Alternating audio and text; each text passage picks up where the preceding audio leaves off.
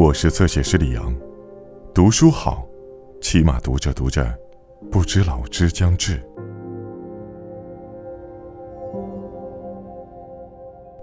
遇见是两个人的事，离开却是一个人的决定。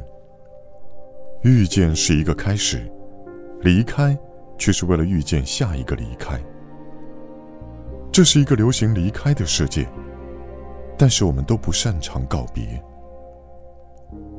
米兰昆德拉，生活在别处。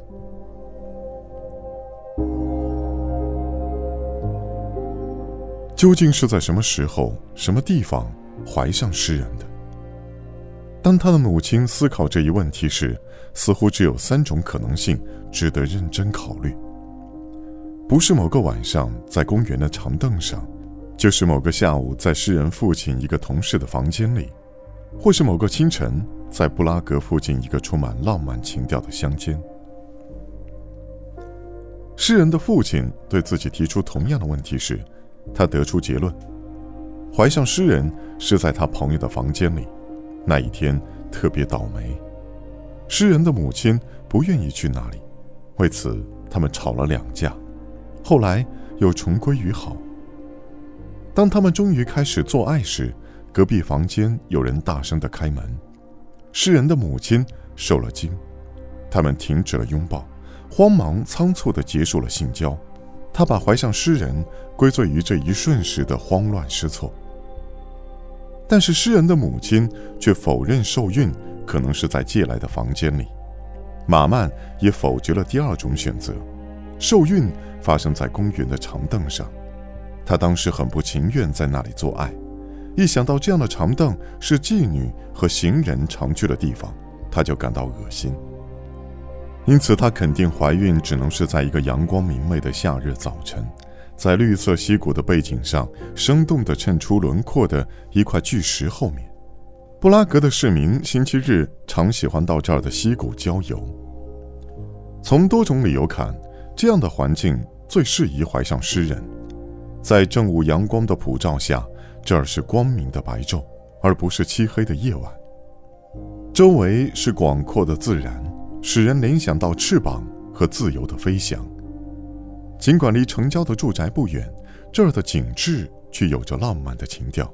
到处都是裂下岩石和起伏不平的地面。当时这地点似乎生动地象征着他的经历。说到底，他对诗人父亲强烈的爱。不正是对父母那种平淡无奇、按部就班的生活的浪漫的反抗吗？这块远离尘嚣、自由自在的风景区，与他，一个富商的女儿，选择了身无分文的年轻工程师的巨大勇气之间，难道没有一种内在的相似之处吗？诗人的母亲一直陶醉在强烈的爱中，没有什么。能改变这点，即使在那个美妙的下午，在那些原时间的事仅仅几周之后产生的失望，也没有改变这点。他告诉情人，每月烦扰他生活的那种不适没有按期出现。他兴奋万分地把这一消息透露给他，可遇到的只是令人气愤的冷淡。他把这件事当作是一个不重要的、纯粹暂时的和无关紧要的周期性生理失调而不予考虑。马曼觉察到情人不愿分享他的欢乐后，非常生气。直到医生正式宣布她已经怀孕了，才跟他说话。当诗人父亲说他的一个好友是妇科医生，可以万无一失地消除他的烦恼时，马曼的眼泪夺眶而出。这就是反抗的可悲结局。最初为了年轻的工程师而同父母对抗，后来又求助于父母来反对他。他的父母成功了，他们与工程师进行了一次坦率的谈话。他意识到别无出路，同意举行一次体面的婚礼。他欣然接受了一大笔嫁妆，这使他以后能建立起自己的建筑公司。他把他的全部财产塞进两只手提箱里。搬进他的新婚妻子在那里出生和长大的别墅。尽管工程师迅速的妥协了，但诗人母亲仍然伤心的意识到，他如此冲动的投进了这场冒险。他曾经像是美好的令人心碎，并没有变成他坚信有权期待的那种伟大的彼此满意的爱情。他的父亲是布拉格两个生意兴隆的药房的老板，因此他的道德观是建立在严格的平等交换的原则上。在他这方面，他把一切都投资到爱情中。反过来，他也希望对方在共同的账户中投资等量的感情。为了恢复平衡，她逐渐取回感情的储蓄，在婚礼后对丈夫摆出一副高傲严峻的面孔。诗人母亲的姐姐不久前搬出了住宅，于是老两口继续住在楼下，他们的女儿和工程师则住在顶楼。楼上有三间屋子，其中两间很大，布置的完全和二十年前老药剂师修建别墅时一样。工程师。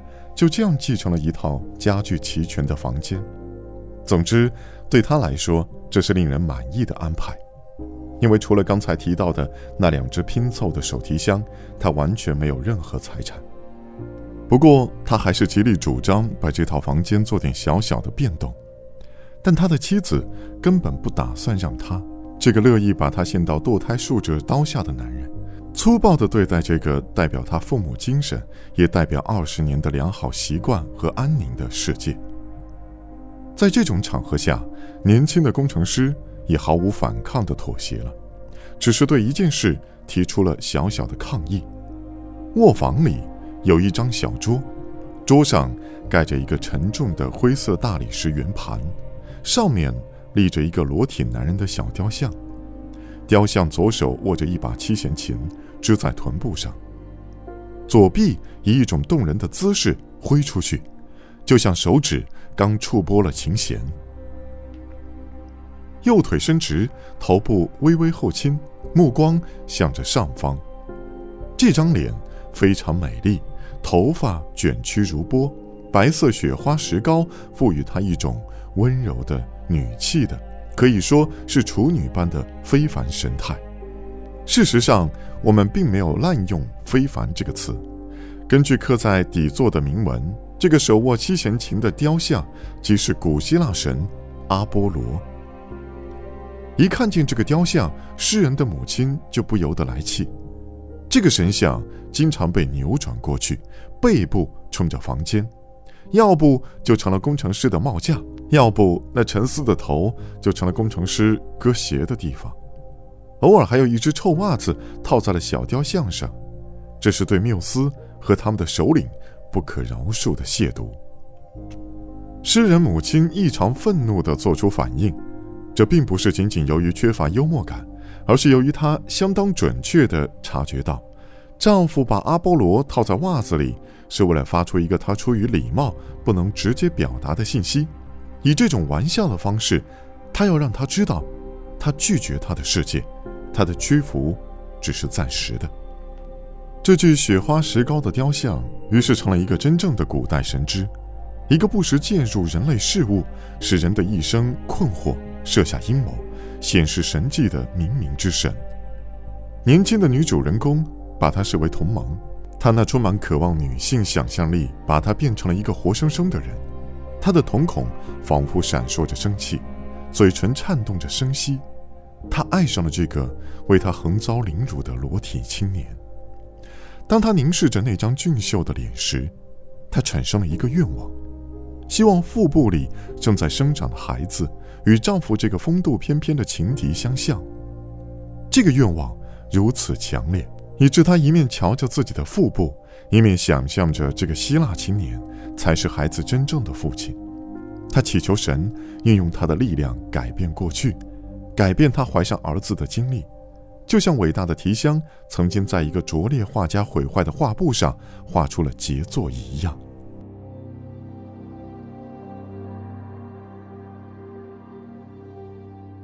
更多精彩内容，请在新浪微博、微信公众号关注“侧写师李昂”。